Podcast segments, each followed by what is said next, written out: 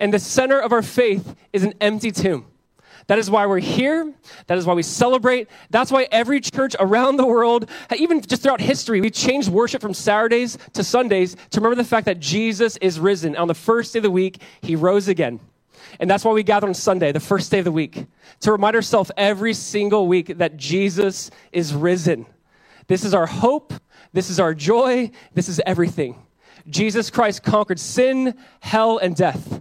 That we fully believe that God foreordained and planned that there would be one who would come, who would save us, who would rescue us, who would die in place for our sins, who would rise again. That many people would see this resurrection, see the risen Jesus. They would tell people about this. They would give their life for this truth. This truth has changed and shaped the world as we know it. You see, on the cross, sin was paid for, but the resurrection is our receipt. See, on the cross, we know it is finished. Jesus paid it all, but how do we know? We know because the tomb is empty. You see, that again, the bill of sin was paid for on the cross. Thank you for the cross. But again, we know the payment, the transaction went through because the tomb was empty. Many people have died, but not known as rose again to stay alive. There's only one who rose again to stay forever alive. That is Jesus. And we're here to celebrate him. You guys might know this, but if Christ is not risen, we are of the most pitiful and miserable people on earth. If Christ is not risen, there's no point to this. Why would we be here? Like, why would we study the Bible? Why would we go through this? Why would we follow Jesus, have these practices? Why would we do this if Jesus is not risen? But in fact, Christ is risen from the dead. Paul said in 1 Corinthians 15 if Christ is not risen, we're the most pitiful, futile men but indeed, but in fact, Christ is risen. That's what I want to explore. I want to explore the fact that Christ is risen. I believe this is a fact. I believe there's great evidence for our faith in the resurrected Jesus. I believe that we can kind of go through the motions. I understand you might even believe, maybe to some extent, maybe you don't. I would say if you doubt this, if you're cynical towards it, if you're skeptical towards it, what I love about Jesus on Resurrection Sunday is he meets people at their doubts. He meets people at their cynicism. And I believe he still does the same thing. That Jesus Christ, in fact, indeed is risen. And my hope and our prayer and our prayer for you guys, for everyone, is that whether you've been following Jesus for years or maybe you're just forced to be here, brought here, that this would be a reality for you, that you would experience the power of the resurrection, that the same power that rose Jesus from the grave lives in us, and that we might know that, that we might experience that. And that is our hope. We want to hold nothing back. We believe that Jesus still meets people. We believe that Jesus still interacts. He still speaks. He still saves. He still does these things. And he wants to do it today. He wants to do it every day. And today is the day of salvation, I do believe. Again, we look back 2,000 years ago and remember the fact that Jesus' grave was empty and it forever changed the world. And so I want us to look at uh, an account here in Luke 24 where we're actually going to see two men who had this unexpected encounter with Jesus. They were not ready for it, they were not looking for it, they did not expect it, and Jesus met them where they were at. Uh, Luke is interesting to me. He's Dr. Luke. He writes in a very uh, detailed way. I really appreciate Luke's gospel and Luke's account of the resurrection. There are three stories specifically Luke gives us after the resurrection of Jesus, three interactions. We'll see with the woman at the tomb. The, the, the second one, the two men on the road to Emmaus, that's what we're going to look at today. And then Jesus gathered with the disciples in this room. Uh, he focuses on those three stories, and I just want to focus in on that second one. Luke also gave us the book of Acts. He also wrote a lot about Jesus, uh, also meeting with Paul, meeting with so many others, his brother, James. But my, my hope to us today is to focus on this because I think Luke, Luke, who wrote the whole book of Acts, goes, these are three important stories. We just want to focus in on that. So we're going to look at Luke chapter 24. Uh, we're actually going to start in verse 1 so we can kind of see how it all started, see how it all began, and then we'll focus primarily uh, on 13 through 35, where we see the two men on the road to Emmaus. So, why don't we just read this historical account of the resurrection of Jesus? Luke chapter 24, verse 1. You guys ready? A lot of reading. We can do this. Luke 24, verse 1. It says, But on the first day of the week, that's Sunday, at early dawn, they, the women, they went to the tomb, taking the spices they had prepared. And they found the stone rolled away from the tomb. But uh, when they went in, they did not find the body of the Lord Jesus. While they were perplexed about this, behold, two men stood by them in dazzling apparel. And as they were frightened and bowed their faces to the ground, the, the men said to them, Why do you seek the living among the dead? He is not here, but he is risen. Remember how he told you while he was still in Galilee that the Son of Man must be delivered into the hands of sinful men and be crucified and on the third day rise? Do you remember that? And they remembered his words. And returning from the tomb, they told all these to the eleven, to the eleven disciples, and to all the rest. Now it was Mary Magdalene and Joanna and Mary, the mother of James, and the other women with them who told these things to the apostles. Verse 11, but these words seemed to them an idle tale, and they did not believe them. But Peter rose and ran to the tomb, stooping and looking in. He saw the linen clothes by themselves, and he went home marveling at what had happened. Still did not believe. Verse 13. That very day, that very day, this is still Easter Sunday, that very day, two of them were going to a village named Emmaus, about seven miles from Jerusalem. And they were talking with each other about all these things that had happened. And while they're talking and discussing together, Jesus himself drew near and went with them. But their eyes were kept from recognizing Jesus. And he said to them, What is this conversation that you are holding with each other as you walk? And, and they stood still, looking sad. Then one of them, named Cleopas, answered him, Are you the only visitor to Jerusalem who does not know the things that have happened there in these days? And Jesus said to them, What things? I love Jesus so much. And they said to him, Concerning Jesus of Nazareth, a man who was a prophet, mighty in deed and word before God and all the people, and how our chief priests and rulers delivered him up to be condemned to death and crucified him. But we had hoped that he was the one to redeem Israel. Yes, and besides all this, it is now the third day since these things happened. Moreover, some women of our company amazed us. Uh, they were at the tomb early in the morning, and when they did not find his body, they came back saying that they had seen a vision of angels and said that he was alive. Verse 24 Some of those who were with us went to the tomb and found it just as the woman had said, but they did not see him. and he said to them, O foolish ones, and slow of heart to believe all that the prophets have spoken. Was it not necessary that the Christ should suffer these things and enter into his glory? And beginning with Moses and all the prophets, Jesus interpreted to them in all the scriptures the things concerning himself. So they drew near to the village to which they were going. He acted, I love this, he acted as if he was, uh, were willing to go farther. But they urged him strongly, saying, Stay with us, for it is toward evening, and the day now is now far spent. So he went in to stay with them. When he's at the table with them, he took the bread and blessed and broke it and gave it to them. And their eyes were opened and they recognized him. And he vanished from their sight. so cool. Verse 32. They said to each other, Did not our hearts burn within us while he talked to us on the road, while he opened to us the scriptures? And they rose that same hour and returned to Jerusalem, going back the seven miles. And they found the eleven and those who were with them gathered together, saying, The Lord has risen indeed and has appeared to Simon. Then they told what had happened on the road and how he was known to them in the breaking of the bread. Jesus showed up in an unexpected way, and it led to this unexpected outcome. And I just want to pray and ask that God would continue to show up in unexpected ways this morning. Why don't we do that? Father, we just want to thank you for the fact that he is risen indeed, your son Jesus, who this story it has the weight and meaning because of the cross, because of what you did for us. And we thank you that that, that tomb, it was empty. Because Jesus, we believe that you rose again. You conquered sin, and hell and death for us. That we no longer have to fear those things. And we just want to say thank you, Jesus.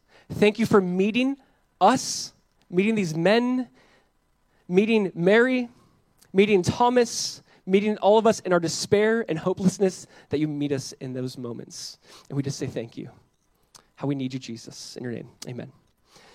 All right, here in Luke 24, these two men had an unexpected encounter with Jesus. Now, this was not just uh, isolated to them, this happened to so many people that day. If you remember, Mary's in the garden and she sees Jesus, doesn't know it's him, and all he says to her is, Mary, and she realized she was with Jesus.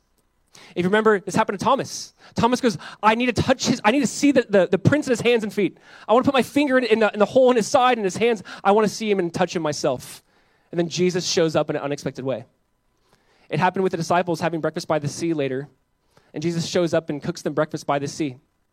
And obviously, here, Jesus showed up in an unexpected way. Just time and time again, Jesus seemed to surprise his disciples and show up when they did not expect it. I don't know if you've ever had an unexpected moment that just radically changed your life. Like this unexpected surprise or thing that forever changed maybe how you lived or how you viewed something. You know, people say there's a saying, uh, expect the unexpected. And I, I get it. Like, expect those things you can't expect, but I also don't get it. Like, how do you expect the things you don't expect? Like, right? Like, expect the unexpected. You're like, well, I don't expect it, so how should I expect it? I don't know if that's just me. But I get it, right? There's those things, expect the unexpected. And they had that. And it forever changed the world. You know, years ago now, I think I had one of those moments, uh, an, an, unexpected moment, a surprise that changed my life. uh, when I was 18 years old, uh, for my birthday, my wife, who was then my girlfriend, wanted to surprise me for my birthday. Now, let me just give you some context. My wife, when she turned 18, I surprised her for her birthday. So the next year, she wanted to surprise me. Yes, my wife is a year older. She's an older woman. Yes, I know. Just a catch. What can I say? Little cougar over here. Um, and so I surprised her, and so now it's my 18th birthday, and she wanted to surprise me. And I actually, for her 18th birthday, is fun. You know, we lived in Southern California. I got her, like tickets randomly, and I surprised her with this, this boat trip to Catalina Island. It's this little island off the coast of California. I think we took like the Catalina Flyer or Express. I don't know if you've ever, this made nothing. But it's like 45 minutes or an hour to get there. So much fun. There's like buffalo on the island that they left for like movies. It's really cool little island. And so I took her there for her 18th birthday. Now it's my 18th birthday, and she's like, I want to surprise you. So we get in the car, and we're driving and we're going up to the LA area. And I'm like, oh gosh, why are we going to LA? Whatever. Um, like, we're going to do the Walk of Fame. I don't know. We're going to see. And then she pulls into like the port, and there's like the Queen Mary. And I'm like, are we taking a boat somewhere? Like, what are we doing? I don't even think that boat works anymore. And I'm like, oh my gosh, I know what you're doing. You're taking me to Catalina Island on a boat, aren't you? She's like, yes, but no. Not on a boat, on a helicopter. And my heart and stomach just sunk. Um, I am terrified of flying. And when she said, I'm gonna take you on a helicopter, I was like, oh, this is the worst birthday ever right away. And so I, like, I just said to her, I'm like, I'm like, are you sure? Do we have to? Is there any other thing? Like, is there a boat here? She's like, well, I thought you'd love this. Like, you get there in like 10 minutes. It's amazing. I'm like, I, I, and it turned into like one of those moments where like she's crying, I'm yelling. It was, it was truly awful. It's like we have to get on the helicopter. It's gonna leave. I can't get reimbursed. I've never spent this kind of money. Like we have to go on. It's like, oh my gosh, okay, well, money, we can't get reimbursed. And I'm like, oh, we gotta do this. I don't know. We're 18. Oh, it is awful.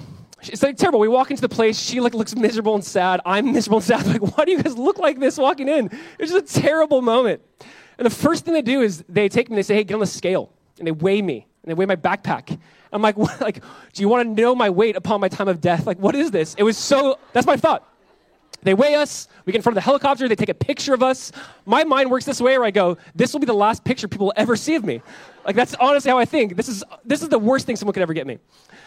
So um, eventually we get on the helicopter. I, I swear I'm making the, the, pilot nervous because I'm nervous. They're like, I'm, I'm, sweaty, I'm gross, I'm like not moving, I'm as stiff as a rock. My wife would like try to look out the helicopter, but don't you dare move. It was just, it was terrible. I'm like looking down at the water. All I imagined was us going down in between like California and Catalina Island. There's like great white sharks. I'm like, we're gonna get eaten by a great white shark. It's gonna be awful. I don't know. My mind was just going there. Obviously, we finally land. We get there, and the whole day is ruined because we have to fly back. I'm trying to find a way. Like, can we get tickets? Can we get out of here? It was, it was literally the worst surprise, the most unexpected thing. I know here's my wife who's, you know, trying to bless me, and here's my wife who, at that time, almost was not my wife after that point. I know she's trying to bless me. She's trying to do this, something nice, and it was a miserable thing, right? It's this unexpected surprise that terrified me, and I hated every second of it. However, we've all had those moments moments that terrify us. We've all had unexpected surprise moments that have been awesome and incredible. They say expect the unexpected. I don't know if we really can. I, I think that these disciples uh, experienced this unexpected moment with Jesus that they were just not ready for. They did not expect by any means. I mean, if you look at the language of what's being said in the dialogue back and forth, to me it's hilarious. They had no idea who they're talking to. They had no idea how he didn't know what's going on.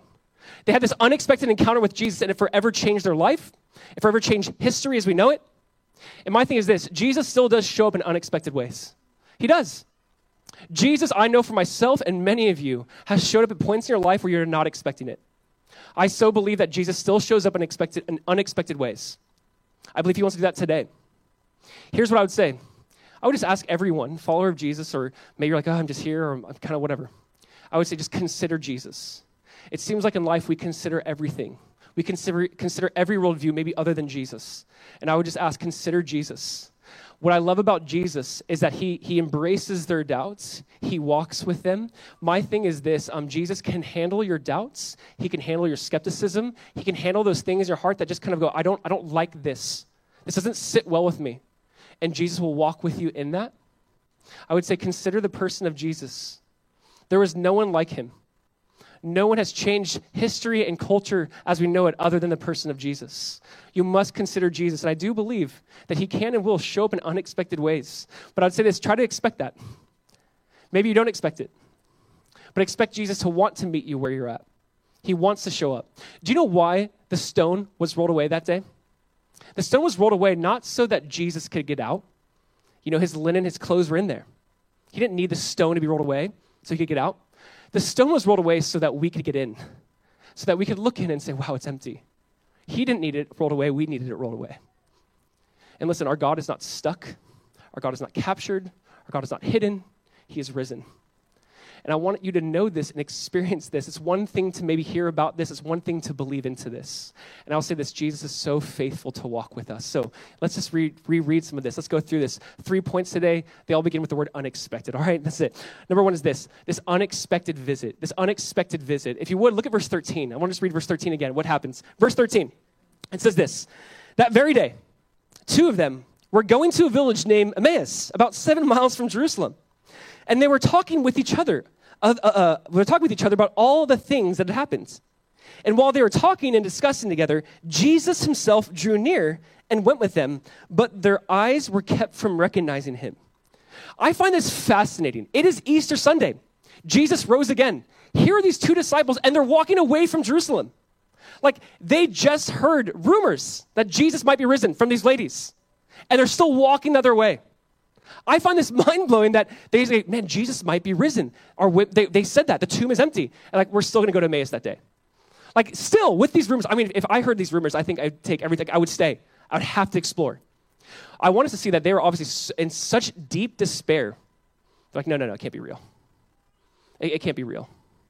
And they walked the other way. And I love that Jesus meets them. What is imp- really incredible and profound to me is that Jesus meets with them as they're walking away from Jesus. They're walking away from Jerusalem. They're walking away from the empty tomb. They're walking away, going seven miles from Emmaus. The day he resurrected, the day they heard these rumors, they are walking away. And Jesus is like, let me walk with you as you walk away from me. Jesus is so faithful to walk with us as we walk away from him. I don't think we realize the, the heartbreak that they were experiencing. And Jesus is like, I'm going to walk with you in this heartbreak. It says they were very sad. They're, they, they felt hopeless. And Jesus is like, on this walk away from me, I'm going to walk with you. The grace of God, honestly, always blows me away. He'll always go farther than I expect him to. He'll always walk with me when I, when I don't expect him to. Jesus is willing to walk with these guys in their grief and sorrow and despair. And I so believe that still Jesus is willing to walk with you as you walk away from him. Jesus like, I want to walk with you. I want to talk with you. I'm willing to walk with you. It's the resurrection. I'm like, Jesus has better things to do in my mind. He has better, like more people. To, like, I want to meet with people who believe this, but he's meeting with people who don't. It says in verse 11, let's just read that again, because verse 11 points this out. But these words seemed to them an idle tale, and they did not believe them. This is mind blowing. Like, these disciples definitely did not expect the resurrection. Like, this, is, this must be pointed out. No one was ready for this. No one was expecting this. The women come back and they go, That's just an idle tale. That's a fairy tale. We all know the resurrection of Jesus is a fairy tale. That's, that's their initial response. This is from the followers of Jesus. Why this is so important, I believe, for us today is there's almost this mindset today that when we look back, we say, well, they were prone to believe in things like the resurrection. Like people in this day and time, they would believe in myths, but we, we have Google. Like, right? like we have fact checkers. We know, we know, we know, we know. They might have believed that then. Like, I got to point this out, obviously, that no, they were not inclined to believe this. Not one bit. This is not like, oh, back then they would believe these things because they were just prone to believing these things. No. In fact, they're not even close to believing these kind of things. We have to understand that according to the Greek and Roman culture, they viewed the, the body as something that like you wanted to be liberated from. The body, material, evil. Spirit, good. Death was just liberation. Who would want to be resurrected to the Greek or Roman mindset? To the Jews. The Jews definitely did not believe in a resurrection. They didn't believe in a resurrection for one point in the middle, for one man in the middle of history. The Jews believed uh, if there was a resurrection, Daniel 12, that it would be at the end of time for everyone everywhere. But they didn't believe one man in the middle of history could rise. You see, my point is this faith is not our and not their default position. This is so important to know. Because sometimes I think we look at the disciples and we think maybe they're naive. We think maybe that's just, you know, that's just they're barbaric. This is back then. We got to understand, I love what C.S. Lewis calls this idea chronological snobbery. He's like, you know, as time goes on, sometimes we begin to think that, you know what, we, as time progresses, we know more than those cultures back then. And you must look down on those cultures back then. And we think, well, they're prone to believe this. They weren't. As skeptical as you are today, know that they were just as skeptical. Whatever evidence you would need to believe in the resurrection of Jesus was the same exact evidence they would need to believe in the resurrection of Jesus. For some reason, we think, no, no, they're just prone to believe it. No, no. They thought this is so much so their feet is going the opposite direction. Like, if I hadn't had like one ounce of me that believed maybe these women are right, I think I would have stuck around. I think I would have went to the tomb, but they don't. You see, I believe it's written this way because it's trying to show you and I that this was not their proclivity to believe in something like this. For them to believe in something like this, they had to have a radical encounter with the living Jesus for them to actually end up believing in him because they are not prone to believe this. You guys following me on that? We got to see that. This is how, and then Jesus is so faithful to say, I will walk with you and I will meet you where you're at. You know, I've said this before, and I think it's worth pointing out. Faith is not our default position because in reality, do we even want this to be true? Because if Jesus rose again, that's a terrifying thought. That means he is Lord. That means what he says goes. That means I am not Lord. You see, in some ways, I, I think many people don't want the resurrection to be true because if it's true, they know what that means. One way to say that is the human heart does not want to believe in something that will make it give up control. We don't want to believe in something that will make it give up control because if Jesus rose again, that means I must give up control. And we got to understand, though, Jesus is so good when we give up control. He's not some terrible, awful dictator. He's a loving servant God. But my, my thing with this is, I don't think our heart is bent to believing. And I understand if your heart is not bent to believing in the resurrection of Jesus, I do get it. Because that means, because we want to keep control. I think they didn't necessarily have this idea that one man in the middle of history could rise again. But we'll see that they end up believing that. So let's keep going in this story it says, uh, uh, actually, verse 16 says about them, their eyes were kept from recognizing him. Now, I find that fascinating. Obviously, there seems to be some sort of spiritual blindness, like, stay with me. Either God's like, no, no, you can't recognize Jesus. Like, maybe there's something like that. But there's a couple other ideas maybe surrounding this, because Mary didn't recognize Jesus, if you remember. The disciples having breakfast by the sea, they didn't really recognize Jesus. No one dared ask, it says, if that was him. My point is, they didn't actually recognize him, and I think there's a couple reasons why. Here's the first thought um, when you and I think of this Jesus may be in your life right now, like them, and they don't recognize it, and maybe you don't recognize it. My thing is, Jesus was in their life and they didn't even recognize it. I think there are many people I talk to and meet along the way, and Jesus is involved in their life. Whether or not they see that, I go, man, Jesus is involved. He's walking with you, and you don't think he's walking with you. They didn't recognize it. I always wonder, too, if there's a sense of ordinariness to Jesus. Like, imagine they're walking on the road, Jesus shows up, and it's like this ordinary guy. It's, it's mind blowing because if you actually read like some of the counterfeit gospels, Gospel of Thomas, Gospel of Peter, they actually portray these angels glowing and dazzling, and they portray Jesus that way. We do believe they are counterfeit gospels, Gospel of Thomas or Peter, other there's other counterfeits for a lot of different reasons. But notice how they would portray Jesus as dazzling, bright, brilliant. The Gospels present him as like, I don't know who that is. Is that the gardener? Like, wait, they present him as just this ordinary guy. My thing is this I think a lot of us want an encounter with Jesus, like this magical encounter with Jesus, and in reality, he'll show up in very ordinary ways. And you have to be ready for those ordinary moments. I think all of us want one of those crazy stories where we're Saul on the road and we're blinded by Jesus and we go blind and no one knows what's happening. Like, we all want one of those moments. But more often than not, he'll meet with us in just those ordinary, simple moments, walking along the road, walking away from him. They did not recognize him, it says. Verse 17, we'll keep going. Verse 17, it says, And he said to them, What is this conversation that you are holding with each other as you walk? And they stood still, looking sad. Then one of them, named Cleopas, answered him, Are you the only visitor to Jerusalem who does not know the things that have happened there in these days? And Jesus said to them, What things? I love this for so many reasons. They're walking, they're walking away from Jerusalem. Everyone knows what happened. Like everyone knows, it's the talk of the town. I mean, this was not done in a corner. Paul would later say, as he spoke to King Festus, he's like, You know Jesus died and rose again. Those things were not done in a corner. I find that very fascinating. These things were public, people knew about them. They're walking away, and then here's what happens it's like, uh, Hey, guys, what are you guys talking about? What are we talking about? Uh, we look sad and we're walking away from Jerusalem. What do you think we're talking about? He's like, Well, what things? I just find that I love that Jesus, like, I want you to tell me what's going on in your mind and your heart. Like, I want you to tell me. This is such a good God. Obviously, God knows what's going on in our mind, our heart. He wants us to talk to Him. He wants us to tell Him, hey, here's what's going on. He's like, what things? You tell me. He didn't say, I don't know. He's just like, what things? You tell me. I love that Jesus just went and asked that, hey, what things? What's going on in your life? What's going on? Tell me. What are you feeling? What are you thinking? You know, that phrase actually in verse 17 like really stood out to me. It says, and they were looking sad. I don't know. That's just so bizarre. Like Jesus obviously saw them. They look sad. They look defeated. They look like they're in despair. They're grieving, obviously. Jesus, the one they just served the last few years, he just died. Like, we lost, it's over. What's going on? They're sad. Here's what I have to point out. Um, I believe they were sad because obviously, here's their mindset. They were living life as if there was no resurrection in it. They were living life like they, there's no resurrection in the worldview. If there's no resurrection in your worldview, you should live like that. like, let me just actually be, this is so important to me. It's interesting how I think the world or modern philosophers or kind of just ideas today are, are like death is natural, death makes life beautiful, death actually gives value to life. I so disagree. They're feeding us lies with that. Death is not natural. The Bible says death is unnatural. The Bible calls death the, death the enemy. Uh, I've done a lot of funerals. I've been to a lot. Maybe you have. No one just goes, "Oh, this is just this is so good. We just made life more beautiful." You go, "No, this is not natural. This is wrong. We were not meant to die." If you know from the very beginning in the garden, God made us to live forever. And He says, The day you eat this, you're going to die. You're going to die, die in Hebrew. You're going to surely die, double die twice. He literally says it that way. You're going to die, die. My thing is like, no, this was not meant to be. No matter what people might tell us, no, no, no, this makes life more beautiful because it's more meaning. I honestly believe we're being fed lies with that. No, this death is our enemy.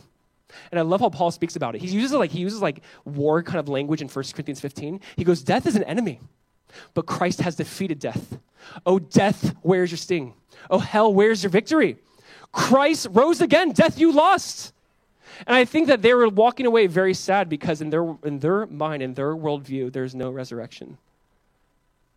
And I think when you believe in resurrection, it actually gives meaning and value to life.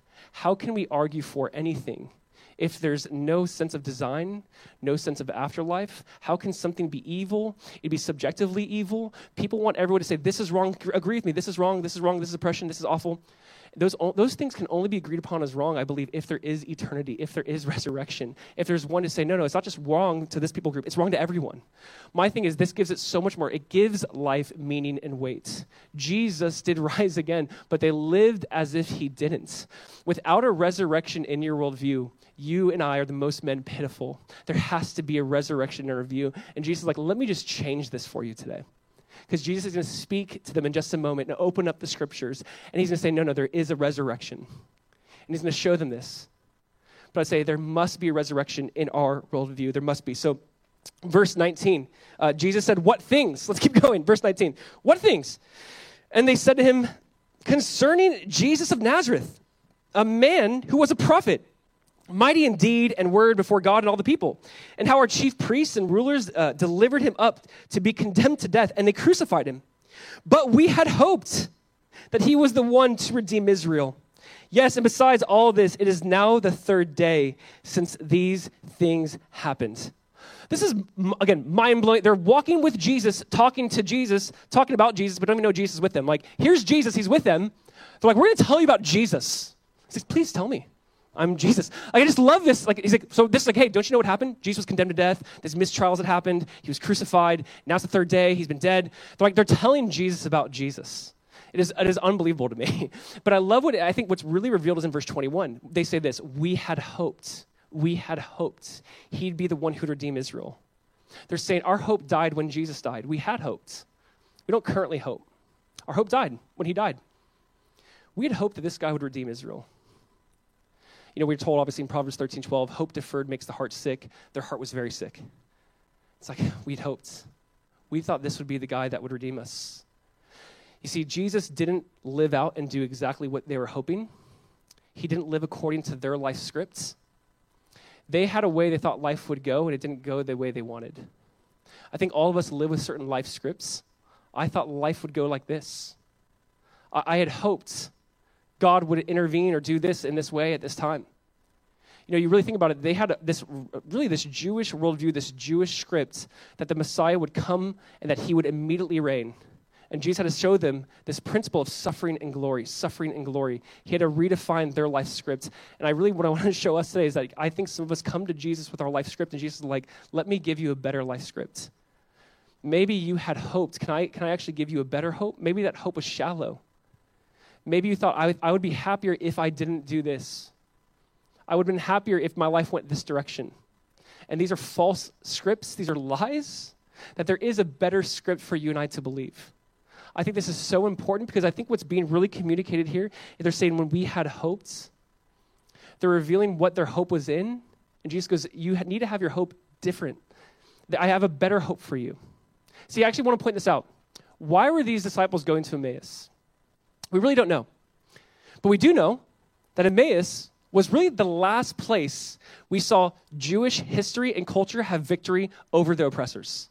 There is something called the Maccabeus War.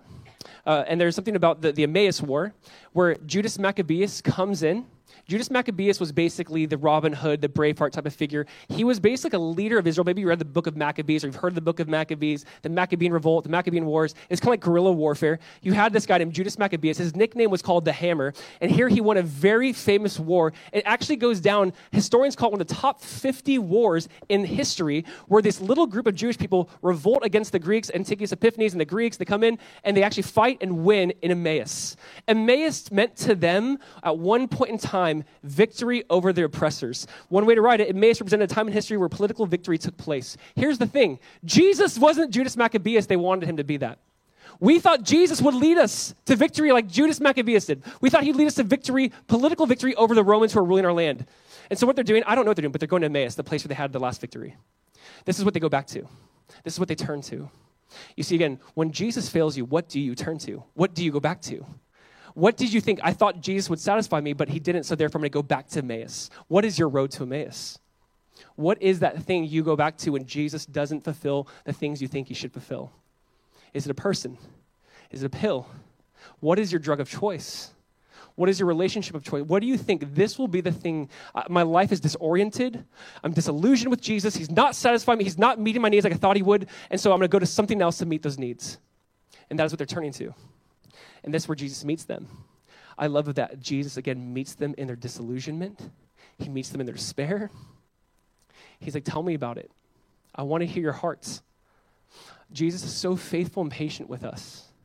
If you right now are disillusioned with Jesus or Christianity or the church, let me say this Jesus is willing to walk with you and listen. What things? What things? What things did you think would satisfy you? What things did you think the Messiah should do that he didn't do? But you know what he does? He's so faithful to listen but he also calls out. and he calls out beautifully and brilliantly. But before we even we move to that, because that's just so profound to me, before we do that, I want you to see that Jesus is just willing to listen to us. And as they're talking to him, I find this really interesting in verse 22. Can we keep reading uh, verse 22? It says, Moreover, some of the women of our company amazed us they were at the tomb early in the morning. And when they did not find his body, they came back saying that they had seen a vision of angels who said that he was alive. Some of those who were with us went to the tomb and found it just as the woman had said, but they did not see him. I mean, I know this is pointed out a lot, but it's worth noting, obviously. Uh, the women saw the empty tomb. They go, Jesus is not there. An angel told us he's alive. They think it's a fairy tale. They don't listen to the women. This is where I think we get it wrong, men probably just very often. But this is the point. Women, as according to every gospel, were the first eyewitnesses of Jesus, and that is beautiful to me. The women whose testimony wasn't believed by the disciples, the women whose testimony would never be held up in court. You guys know in that day and time, a woman's testimony would never be held up in court. Sadly, it was not accepted, it was not received as truth. It was just fairy tale. Couldn't be believed. Uh, the point is, is this if you and I were to make up a religion would we have women be the first eyewitnesses at this point in time? Probably not. But why are they? Because that's the way it went. Because that's how it happened. Obviously, women are the first eyewitnesses. It's noted in every gospel that way to say, hey, do you not realize we're not here to make things up? We're actually going to make it look harder than it is. It's actually appear like women, the first eyewitnesses, really? Yes. And he, this is actually what Cleopas and them are saying. They're saying, we actually had some women who saw it, but no, we don't believe them. Like they, they saw this empty grave. I, I guys, I have to like point this out. Uh, there are about five things in scriptures when it comes to the resurrection, not in scriptures, just in life, that most people agree upon. So here's the idea. When it comes to the resurrection of Jesus, whether you're a believer in Jesus or not, um, credible historians will all land on these five basic common truths. They disagree on what it might mean, but they'll all believe to these five things. Here's the five things really quick up here. Maybe you've heard this, seen this before, but it's worth noting. People will agree, a credible historian, a secular historian will agree, Jesus was a historical person. That's not controversial. They will agree Jesus was crucified. Yes, there's enough literature, not just in the Bible, but outside the Bible to say he died by crucifixion. They will agree the tomb was empty, that they did not find the wrong tomb because that does not make sense, but the tomb was empty. How was it empty? That's the question. But they'll agree. They'll agree that the followers believed he rose from the grave and appeared to them. Yes, they will believe that. Yes, of course, they, they claim that. I'm not saying we believe that, but they claim that. They will agree to that. The fifth thing uh, they will agree to is the disciples were radically changed and emboldened. These are not hard to believe. It honestly does not take a lot of faith to believe in these things. These are pretty much, for the most part, you know, recognized by anyone and everyone who just looks at history. Go, yeah, he was a real person. Yeah, he died by death by crucifixion. Yeah, the tomb was empty. We're not going to say how, but yeah, yeah, sure. Yeah, they really believe they saw him. I'm not, again, we don't say we believe they saw him, but yeah. Yeah, their lives are completely changed. I don't even add a sixth one. Yeah, we believe also that these 11 died for this or suffered brutally for this. Yeah, these are not hard things to believe. The question probably lies on why was the tomb empty? How was the tomb empty? There's not a lot of options there. the options are either option one, the Romans and the enemies of Jesus stole the body, or option two, the disciples stole the body. That's how they view it. Both don't really make sense, obviously. If the Romans stole the body, and here are these men going around claiming this, the tomb is empty, he's risen. They go, uh, guys, we took the body because we were afraid you were going to take it, so here's the body, right? Or the second option is the disciples stole the body of Jesus, and they say, hey, did you steal the body of Jesus? And they say, uh, yeah, like we don't want to die for that. Like here's the body of Jesus, let's turn it over. Or let's at least one of the 11 say, you know what, we made this up, we did steal the body, we hid it, we buried it somewhere else, we, we made this whole thing up, but that's not what happens. All of them die for this truth. You know, I love actually what one philosopher, Blaise Pascal, said about that idea. He says, um, I believe the witnesses that get their throats cut. I love that. So when you're pressed, when you're pushed to challenge, like, hey, what, what, did you make this up? Did you, you make this up? You think one would crack. The point is, these five things are not really that hard to believe. Historians say, yeah, those are probably mostly true. There's enough evidence for that, whether in scriptures or outside of scriptures, that kind of points to those realities. But why was the tomb empty? Did his friends steal it? Did his enemies steal it? No. Neither makes sense neither are complete. The whole thing is this Jesus is risen. The women saw the empty tomb. Peter saw the empty tomb. The whole, why? Because he's not there. He is risen. He is risen indeed. The, the whole thing is that Jesus now is encountering his disciples to make that reality known. I want us to see Jesus in this way that he goes, I will meet you where you're at. So we just read uh, all the way through verse 24. So these women, they, they saw him, they said, now here's verse 25. Jesus listens. But number two, the second point is that Jesus gives them an unexpected revelation. Jesus now says, Let me tell you where you're missing it. So, number two, an unexpected revelation. Here we go, verse 25. And Jesus said to them, O foolish ones, and slow of heart to believe all that the prophets have spoken. Was it not necessary that the Christ should suffer these things and enter into his glory? And beginning with Moses and all the prophets, he interpreted them in all the scriptures the things concerning himself. Oh my gosh, this is beautiful to me. What I would give to have the teaching of Jesus goes, hey, hey, let me show you from Moses, that's Genesis through Deuteronomy, to the prophets. Let me show you from start to finish all the things concerning himself, but all the things concerning Jesus. He goes, you guys guys have missed it. This has been all about me from the very beginning. Again, I can't imagine sitting with Jesus, not knowing it's Jesus, listening to Jesus give you a teaching about Jesus. Like, could you imagine that teaching? If I could play that, that's all I do for Easter. Like, yo, listen to the audio of Jesus talking about Jesus. Unbelievable. But what he's doing is he says, let me show you how this speaks of me. I, I really do wonder, what did he do? Like, what did Jesus go over? Did Jesus say, hey, didn't you see the pattern I left you in scriptures? Jonah was three days and three nights in the belly of the whale the Son of Man will be three days and three nights in the belly of the earth. Hey, don't you remember da- Daniel with the lions? Three days and three nights, but he'd come out alive. Don't you remember Abraham and Isaac? Offer your son, your only son, whom you love. And on the third day, he would come back alive. Do you not know this? On the third day, I've left you this pattern of death and resurrection. Do you not see this? Psalm 22, that the Messiah would suffer, that Jesus would quote from Psalm 22, or Isaiah 53, concerning all the suffering of the Messiah on behalf of the people of Israel. Like, did you not see this? How did you not see this? That there's always in Scripture this theme of suffering and glory, suffering and glory. There's never going to be glory without suffering. Did you not know that this Messiah had to suffer before there could ever be glory?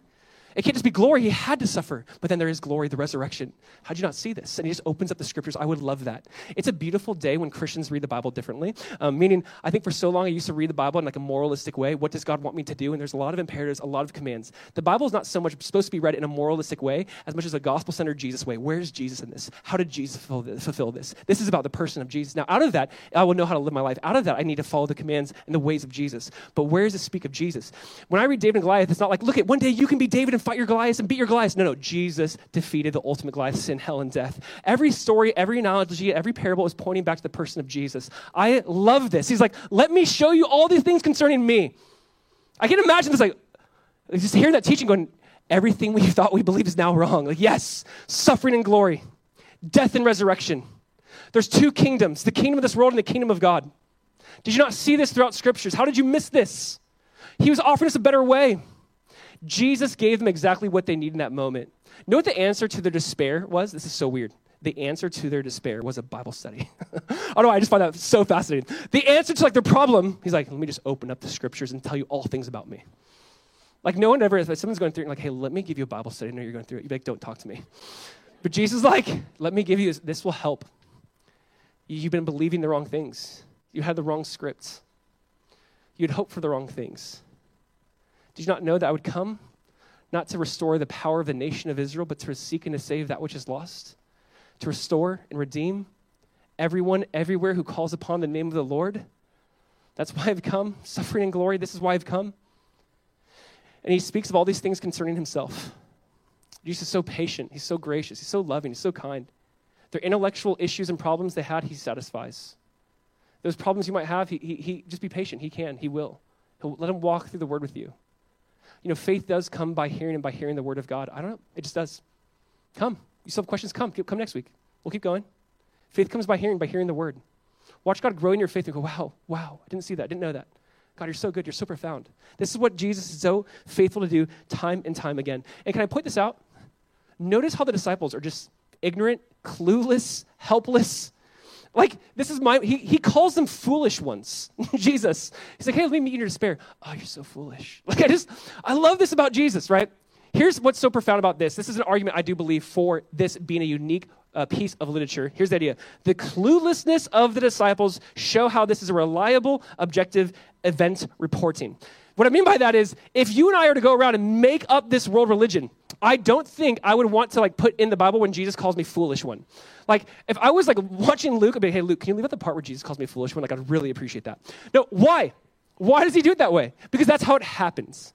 The point of it is the disciples are not created to be like these some type of heroes. They're arguing, they're bicker, bickering, who's the greatest, what, and they're saying, Jesus, don't die, get behind me, Satan. Like all these things, the disciples are, appear so foolish. And the reason of that is because that's how it went. It's not here to, to, to make it look good. It's not here to dress it up. It's telling us how it went. I think this is another beautiful argument for why you can count this book. This is so different. They'll usually paint spiritual leaders as heroes. These are failures in need of a hero. This is so different how it is written. Keep going. That's verse 27. He opens up the scriptures. I love this. Verse 28. Keep reading. It says, So they drew near to the village to which they were going. Jesus acted as if uh, he were willing to go farther. But they urged him strongly, saying, Stay with us, for it is evening, and the day is now far spent. So he went in to stay with them. When they were at the table with them, he took the bread and blessed it and broke it and gave it to them. And that's when their eyes were opened and they recognized him and he vanished from their sight. I love this. He gives us a Bible study. They're, they're going, they're close to the town. They're like, hey, stay with us. It's pretty late now. Like, can you stay with us? He's like, yeah. I love that it says he indicated he would have gone farther. That is just Jesus. Hey, you want to go farther away from me? I'll keep going with you. Again, I don't get the grace of kindness of God. I don't. I don't. You want to keep going further? I, I would have gone further. I would have kept talking with you. Like, no, no, come stay. Come stay. Like, it's, it's late. Let's have a meal. Then they have this meal with Jesus. He takes the bread, blesses it, breaks it, passes it out to them, and they realize this is Jesus. Notice that Jesus is just redoing what he did us a couple days ago with the Last Supper. He, they bre- took the bread, blessed it, broke it, gave it, he's doing what he just did a few days ago. And it's over a meal they recognize it's Jesus. And here's this is so important for us as a church. So often you might only come here to encounter Jesus, but Jesus will meet you on the road. He'll meet you in a home. He'll meet you over a meal. Do you understand that Jesus wants to meet you where you're at? Listen, do you understand that church cannot just be like isolated to this, this moment right here? We need to meet in homes. We need to have a meal. We need to go on the road and talk about Jesus. This is what I love. You see Jesus goes, I'll go with you. I'll talk with you. It can't just be here. It can be here, but it has to be more than that. It Has to be more than that. It's over meal, their eyes are open. They go, oh my gosh, I get it now. You're Jesus. Like, yeah, bye. Vanishes. Unbelievable. And I want us to see, I want us to see this. Jesus wants to meet us in different ways, in different areas. He wants to speak with us. In Revelation 3 20, uh, I quoted this on Good Friday, but let me just read this to you. Revelation chapter 3, verse 20, it says, Behold, I stand at the door and knock. If anyone hears my voice and opens the door, I will come into him and eat with him, and he with me. Do you, do you hear this? The church of Laodicea, the lukewarm church, the church who's getting all wrong in Revelation 3, he goes, Listen, I stand at the door and knock. If you open, I'll come in and eat with you. I love that God loves to eat with us. That's, just, that's my favorite thing. Like, I love to eat with God. It's my favorite. Like, yeah, I can bond with you over eating. Let's do it. But I love it because I'll eat with you, meaning I just want intimacy. I want relationship. I don't want to be this hit and run thing. I want to spend some quality time with you. I want face to face time with you. I want to talk with you. This is what God wants. Easter's not so much just, do you believe this? You do? Okay, good. You check the box, go. Dine with Jesus. Spend some time with Jesus.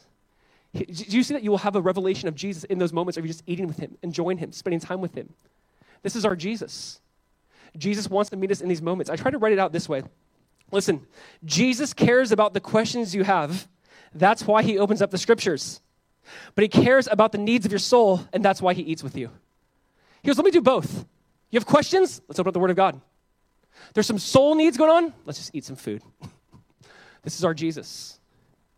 It's so much more than I intellectually believe in that moment in history. He died and rose again. It's also I've experienced, I've tasted and seen the Lord is good. I've, I've firsthand experienced the goodness of God. Have you experienced the goodness and the power of the resurrection of Jesus in this way? He wants to. He wants to come in and dine with you. He loves you. Do we understand what Easter is? It's so much more. Do you believe this? Do you, yes, do you believe this? But do you dine with him? Do you walk with him? Do you invite him into your home? Come, tell us more. This is what they had.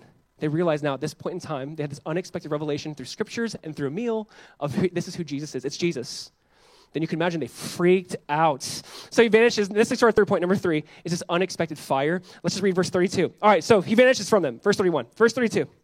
They said to each other, Did not our hearts burn within us while he talked to us on the road, while he opened up opened to us the scriptures? And they rose that same hour and returned to Jerusalem, that seven mile journey back. And they found the eleven and those who were with them gathered together, saying, The Lord has risen indeed. And he has appeared to Simon. Then they told what had happened on the road and how he was known to them in the breaking of the bread. So they had this unexpected fire. I, I, love this. It says, Did our hearts not burn within us? Like while he was talking, we knew there's something about this. This is different. God is speaking to us. I know it's a weird phrase and weird terminology. Like when we read that, we think like, oh, they had heartburn. Like it's so sad. No, like, like, oh, when Jesus spoke to me, like I knew he was speaking to me. I don't know if you've ever had those moments where Jesus just speaks to you and he's like, I'm speaking to you. And you're like, yes, I hear. God's like, I love you. I made you. You are fearfully and wonderfully made. Your mind. Don't you know the theme of suffering and glory? Don't you know that the Messiah must die and rise again? I died for you. I didn't just die in a general way. I died and rose again for you. I conquered death for you. It's like they knew that Jesus was speaking to them. Their hearts burned within us. Listen, you need to hear these words from Jesus, this unexpected fire of God speaking to you. Have you tasted and seen that? Have you heard that? This is what I love about these guys. They immediately go back and tell them, Do you not know what just happened? We just saw Jesus. Like they couldn't resist. When someone's heart is on fire like that, I mean, you don't have to force people to evangelize. You don't have to force people to do things. It's like they can't wait. It's like, hey, we just saw him. He's alive. He's risen. You know, how did these knuckleheads who are fearful, hiding, walking away, end up being the most bold humans on planet Earth that died being fed to lions? How? They saw the risen Jesus. Do we not understand that they saw something that day?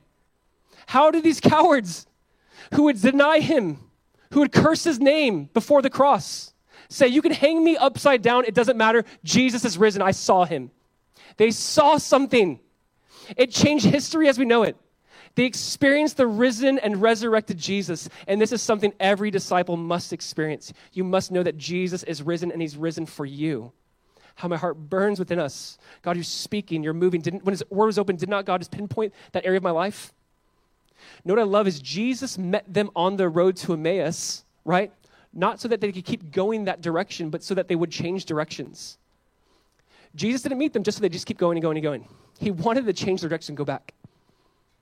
If you are walking away right now from Jesus, Jesus will walk with you, but it's not just so you keep going in that direction, it's so you will turn back. And this is so necessary. Maybe you have been walking away from Jesus. In his goodness and kindness and love, he'll meet you and walk with you. But he'll also, in his goodness and kindness and love, call you, oh, foolish one. He'll also say, hey, it's me. You want to go back. When you've experienced that Jesus, not Jesus going, now go back to Jerusalem. How dare you walk away from me? Wasn't that? It's like, we got to get back to Jerusalem. Like, yeah. When you've experienced this Jesus, no one has force on you. I want to walk back. I'll go back seven miles. I don't care. I need, I need everyone to know he is risen. He is risen indeed, they said. I'm willing to go back for that truth. You need to taste and see that Jesus is good, that he is risen. You need to know him in this way, that he still moves, he still changes things. This person who there's more books written about, more art about, more movies made, more everything, more documentary, more things on the person. Why? Why is everyone fasting with Jesus? I believe ultimately because we know he is risen.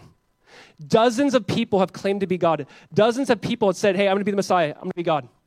And usually they get a small following and it dies out very quickly. Usually we actually have, don't even know their names.